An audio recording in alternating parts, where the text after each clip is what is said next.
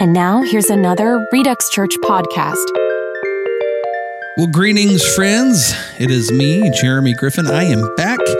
And uh, here's something to consider faith, belief, and the watermelon. That's right, faith, belief, and the watermelon. All right. So, uh, I've, again, most everything I ever share on this particular uh, series here, um, some of you have heard me talk about it before, but this is going to be a little more concise. So I want to talk about faith, belief, in the watermelon. Now, this is going to be kind of complex, but this is how I look at faith, right? So scripture teaches us that faith is the substance of things hoped for, the evidence of things not seen.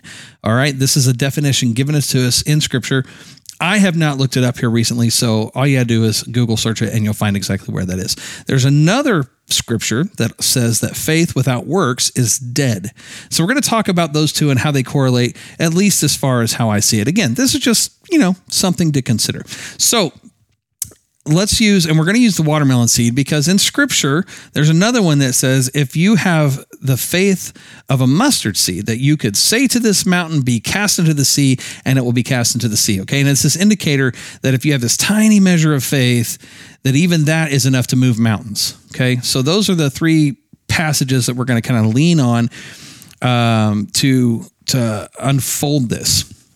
So let's call this though instead of a mustard seed because uh, I I don't relate to a mustard seed very well. It's not part of my life, but a watermelon seed sure is. I mean, less now than it used to be because man, seedless watermelons are really a thing. But back in the day when the seedless watermelons didn't exist, we have these watermelon seeds, right?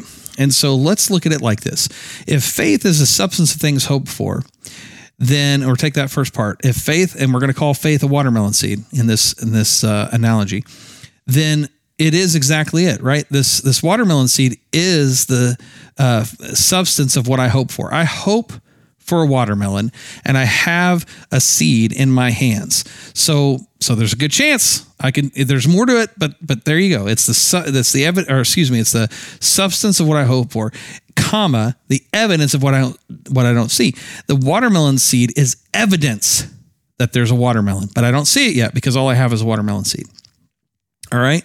So, if I take that seed and I consume it just as a seed, uh, that's it, right? I don't really get much more out of it than whatever sustenance I get from eating a watermelon seed, which is very little sustenance, very, very little sustenance. So, what do I do? I plant it. And now this is where faith without works is dead. If I don't plant that seed and cultivate that seed, it will just simply die. If I set it on a table, if I just hold it in my hand, that faith or that seed will never realize its potential. So that faith without corresponding action without some sort of work ends up dying. So if I plant that seed into the ground, put a little work into it, I put that seed into the ground, I cultivate it, I create a space for it to grow, then I actually have the potential for fruit, right? So our eh, you know the concept here is do I do the growing, right? I don't do the growing. I can't make it grow. I can only provide an atmosphere that is favorable for growth.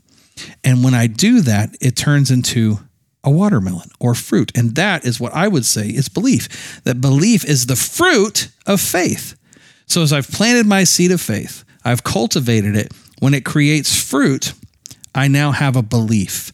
And that's deeper than faith. Faith is like is I'm hoping, right? Substance of things hope for, the evidence of things not seen.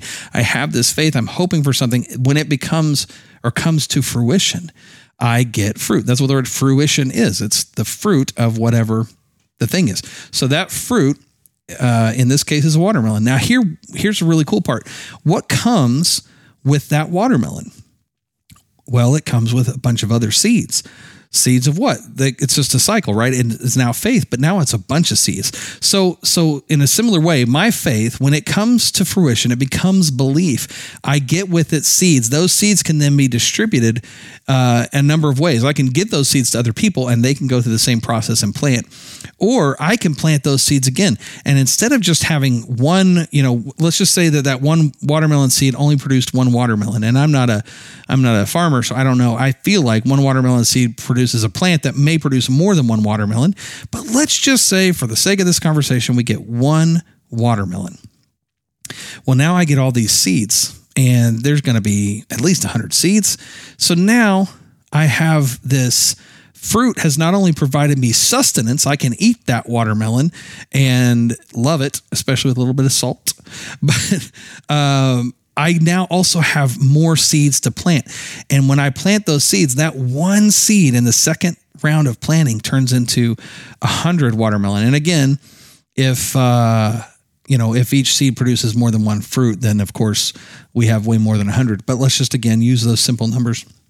So now I have a hundred watermelon, and that harvest yields a hundred thousand, or not hundred thousand, but I guess what, 10,000, 10,000 seeds. So this exponential growth of faith into belief or, or seed into fruit uh, is happening right before our eyes. And so this is one of those things in our own lives that I think we have to recognize that we may have faith for something, but in order to turn it to belief, we have to have some corresponding action. We have to trust that God's actually doing the work. So we do our cultivation, but then we trust God is going to do the growth.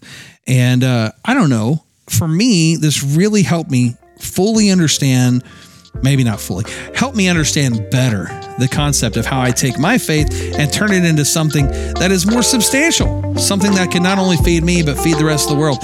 So I want to encourage you, process that, consider that, spend some time with it, and see if it doesn't adjust or, or shake up maybe your thought process of how you get from faith to belief.